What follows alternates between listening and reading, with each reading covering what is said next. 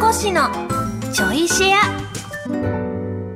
皆さんどうも小松美香子です。この番組は文化放送で毎週土曜日の27時からお送りしている小松美香子のサンデーシェアナイトの後ちょいとだけおまけでお送りするポッドキャスト番組です。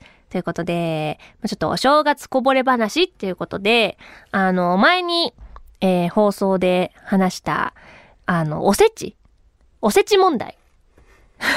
まあ何が問題かっていうと、まあ、あの、去年、えー、お正月をうちの母、母子と、えー私たち夫婦と、あと弟が、あの、うちに来て、4人でおせちを食べたんですね。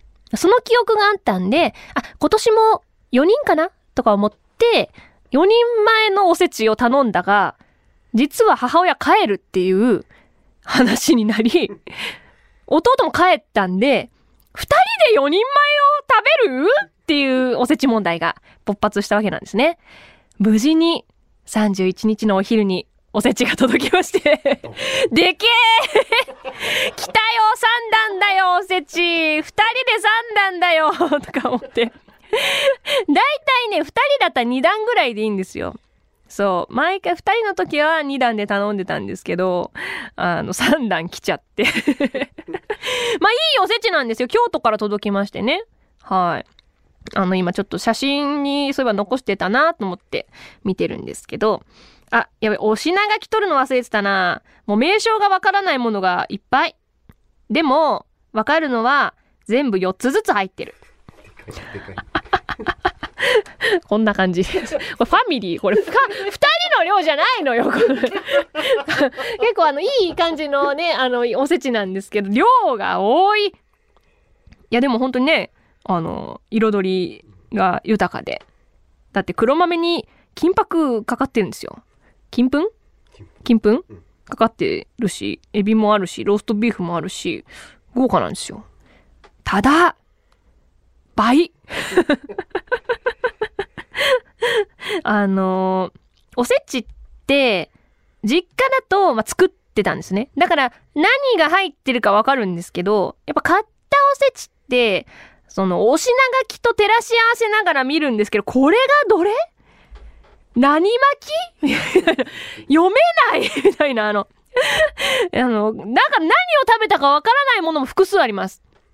まあ、あの、よくあるのは、えー、何ですか？まあ、先ほど言った黒豆とか、あの、栗きんとん。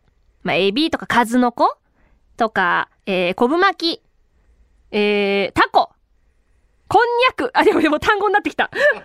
料理名ではない。タコ、こんにゃく、えー、クワの実、イクラ、伊達巻き、かまぼこ、レンコン、イカ、イクラ、イクラ、えー、ナマス、紅白ナマス。あと、これ、これなんだろう。田作り入ってなかったそういえば入ってなかった実家では毎年作ってんのに。今年は弟が作って、ちょっとミスってたらしいです。これなんだろうなんかね、本当に謎の食べ物があって、えー、なんだろう、昆布の中に、なんか、白い何か、水分量の多い白い何かが、海苔巻きみたいになってて、さらに中央に、なんだこれ。さらに中央に、何かが入ってる。ベージュ色の何か。それが昆布バージョンと卵バージョンがあるんです。これが何だったか正直わからなかった。お品書き見ても見つからない。どれ？どれに該当するの？っていう。はい。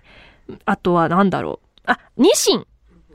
ニシン、えー、えかも、わからんちん。まあ、とりあえず言えるのは、えー、3日ぐらいかけて食べました。いや、だもう飽きちゃうじゃないですか。だから、1日目、まあ、朝におせち食べて、お腹いっぱいってなって、もうお昼に大体お雑煮とかにするんですけど、とてもお雑煮は食べられないってなって、えー、お雑煮の餅抜きをとりあえず食べて、で、まあ、15時ぐらいにちょっとお餅食べられるかもってなって、ちょっとあの、お雑煮として食べて、あ、三重のお雑煮ってどうなんだろう。リュウジのお雑煮です、うちは。リュウジの作る。去年と同様、リュウジのお雑煮 です、我が家の。でも、実家も別に、そんな変わんないから、まあ、リュウジの、えー、リュウジさんの、あの、料理研究家のリュウジさんのね、あの、お雑煮の、えっと、小松菜と、あの、鶏肉と人参が入ってて、かつおだしで取ってるバージョンのやつなんですけど、うちの実家は、えっ、と、小松菜だけかな小松菜、人参ぐらいかなあっさり。そうですね。鶏とかは入れてないやつです。それが、あ、中部地方はこれがベーシック。お肉入ってない入ってなかったです、実家は。鰹節かけますね。私は抜きですけど。でも、うちの母親は、一応茨城の水戸出身なんですよ。だから水戸はどうだったかは正直わかんないんですけど、てっきり母親が作ってるんで、関東の味なのかなって思ってたら、意外に中部の味だったっていうね、ちょっとびっくりなんですけどね。だから、水戸だとどうだったのかなっていう。でも、あのーまあ、特に別に味噌を使うとかそういったこともなく、ベーシックに出汁を取って、シンプルにいただくっていうのが、お雑煮スタイルでしたね。餅は今年は？餅は、えー、400g のパックのやつを買って、えー、まあ、大体余るんですよ、うち。あの、お雑煮にも2個しか使わないんで、いや、画像に入れました。ただ、去年焼いたらめっちゃ失敗したんで。今年はあの、本当入れるだけスタイルしたんですけど、あの、これもまた SNS で見た余ったお餅活用レシピで、というかまあ、アレンジですね。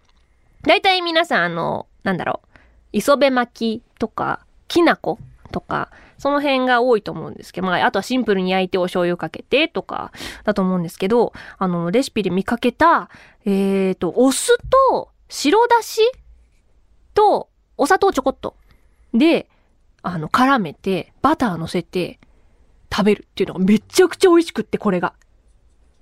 いや、そうなんですよ。お酢って思ったんですけど、これがバカうまい 味の想像は全然つかないんですけど、これ癖になる味というか、めちゃめちゃ美味しかったです、これ。ちょっと、あの、ぜひ、どっか探してください。多分ね、あの、お餅、白だし、酢とかで、ワード検索したら多分その方のレシピ出てくると思うんですけど、これ私的にヒットでした。これで 400g 全部消費しました。追加で買いました、餅を。最初から1キロ買えよって感じなんですけど ということでさあこのチョイシェアもお別れの時間となりました。改めてこの番組の本放送は文化放送地上波と超 A&G プラスで毎週土曜27時からです。ラジコでは1週間タイムフリーで聞くこともできますのでぜひこちらもご利用ください。それではまた次回ちょいとだけこの番組にもお付き合いください。お相手は小松美香子でした。